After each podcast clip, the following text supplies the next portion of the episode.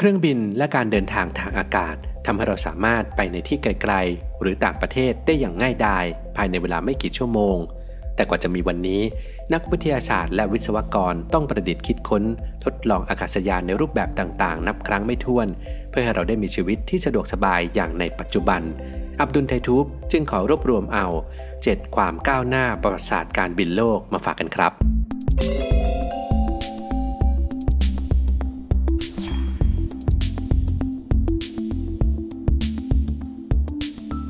1. บอลลูนลมร้อนปฏิวัติการเดินทางทางอากาศ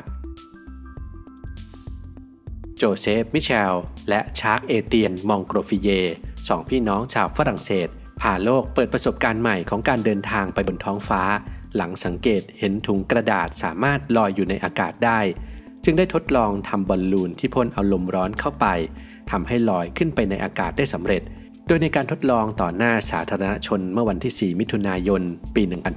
1783 บอลลูนของพวกเขาลอยจากพื้นดินขึ้นไปได้สูงถึง 1 กิโลเมตร เป็นเวลานาน 10 นาที ก่อนจะตกลงสู่พื้นดินห่างออกไปจากจุดเริ่มต้นกว่า 2.4 กิโลเมตร การทดลองในระยะแรกไม่สามารถบังคับทิศทางได้ และยังมีการลองนำแกะ เป็ด และไก่ลอยขึ้นไปกับบอลลูน ก่อนที่จะมีการทดลองกับคนในที่สุด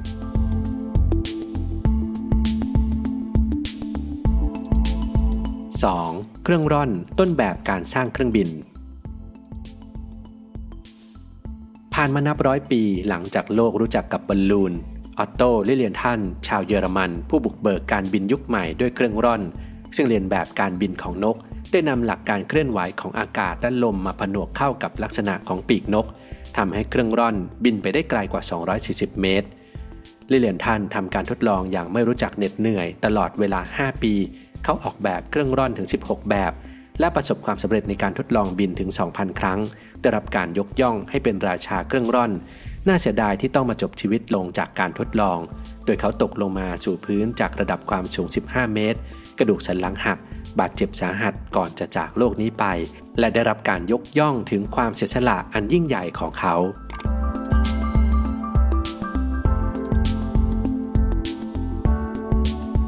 3. เครื่องบินลำแรกของโลก โดยพี่น้องตระกูลไรท์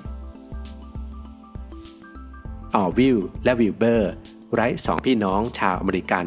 ผู้สร้างประวัติศาสตร์หน้าใหม่ให้กับการบินของโลก ด้วยการสร้างสรรค์อากาศยานที่ขับเคลื่อนด้วยมอเตอร์ ได้สำเร็จเป็นครั้งแรก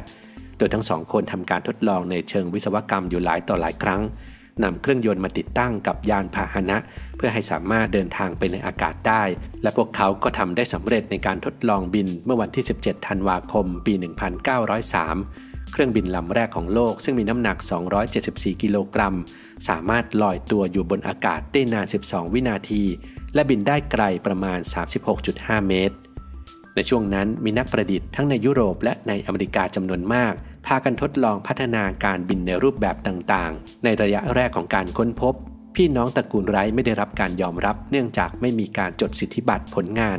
อย่างไรก็ตามเมื่อมีการทดสอบและเปิดเผยต่อสาธารณชนทำให้กลายเป็นที่รู้จักโด่งดังในเวลาต่อมา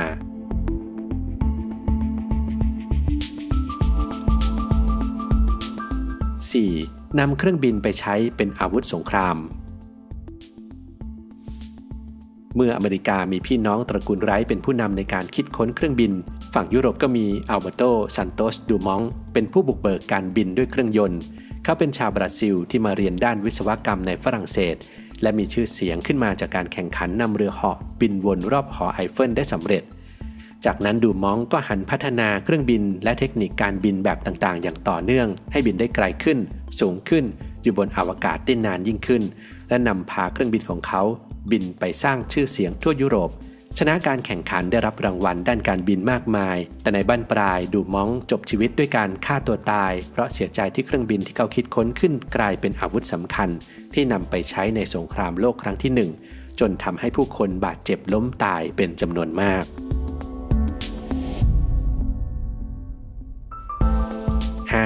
บินข้ามช่องแคบอังกฤษได้เป็นครั้งแรก หลุยส์ เบลริโอ ชาวฝรั่งเศสเป็นคนแรก ที่สามารถบังคับเครื่องบินจากเมืองกาเล่ทางตอนเหนือของฝรั่งเศส ข้ามทะเลคือช่องแคบอังกฤษไปยังเมืองโดเวอร์บนเกาะอังกฤษ คิดเป็นระยะทางเกือบ 50 กิโลเมตร โดยใช้เวลาบิน 37 นาที สามารถพิชิตเงินรางวัล 1,000 ปอนด์ไปครองได้สำเร็จในปี 1909 สร้างความตื่นตะลึงให้กับกองทัพอังกฤษเป็นอย่างมาก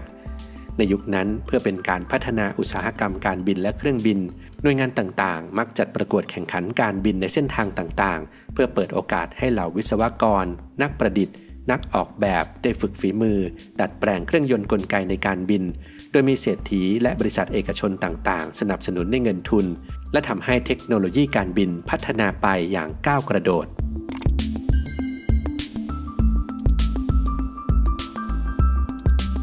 6. บินข้ามมหาสมุทรแอตแลนติกได้เป็นครั้งแรก ความท้าทายที่สำคัญที่ถือว่าเป็นสุดยอดของการบินในช่วงต้นศตวรรษที่ 20 คือการบินข้ามน้ำข้ามทะเลในระยะทางไกลๆ อย่างการข้ามมหาสมุทรแอตแลนติก ซึ่งมีผู้ทำการบินหลายคณะทำได้สำเร็จ แต่ในปี 1927 ชาลส์ลินด์เบิร์ก ชาวอเมริกันเชื้อสายสวีเดนนับเป็นนักบินคนแรกที่ทำได้สำเร็จด้วยการบินเพียงคนเดียวตามลำพัง โดยไม่แวะพักจากนิวยอร์กในสหรัฐ มาที่กรุงปารีสของฝรั่งเศส เป็นระยะทาง 5,790 กิโลเมตร โดยใช้เวลาข้ามวันข้ามคืน คือ 33 ชั่วโมง 30 นาที และได้รับการยอมรับอย่างมาก กลายเป็นคนที่มีชื่อเสียงในแวดวงการบินนานาชาติลินเบิร์กยังต่อยอดความสำเร็จที่ได้รับด้วยการช่วยพัฒนาอุตสาหกรรมการบิน เป็นที่ปรึกษากองทัพสหรัฐ และนักประดิษฐ์ และนักเคลื่อนไหวทางสังคม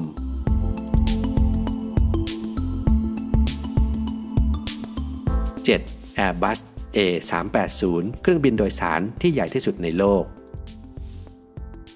โลกแห่งการบินพัฒนากันอย่างต่อเนื่องและรวดเร็ว ทั้งในเรื่องเครื่องยนต์กลไก พิสัยการบิน ตลอดจนขนาดของห้องโดยสาร จนนำมาสู่การขนสินค้า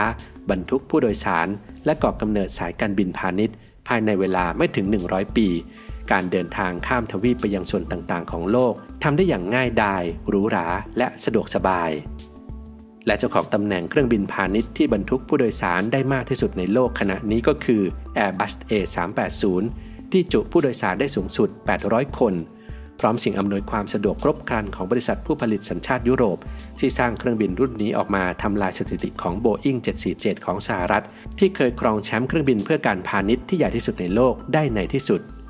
อย่างไรก็ตามขนาดอาจจะไม่ใช่สิ่งสำคัญที่สุด เพราะยอดสั่งจอง Airbus A380 ไม่เป็นไปตามเป้า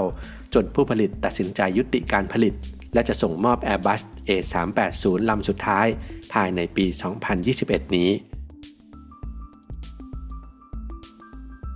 สำหรับในบ้านเราข้อมูลจากบริษัทท่าอากาศยานไทยจำกัดมหาชนระบุว่า ประเทศไทยมีการนำเครื่องบินจากบริษัทของพี่น้องตระกูลไร้มาบินโชว์ครั้งแรกเมื่อปี 1911 ที่สนามม้าราชกรีธา สโมสรปทุมวัน หรือสนามบินสะปทุม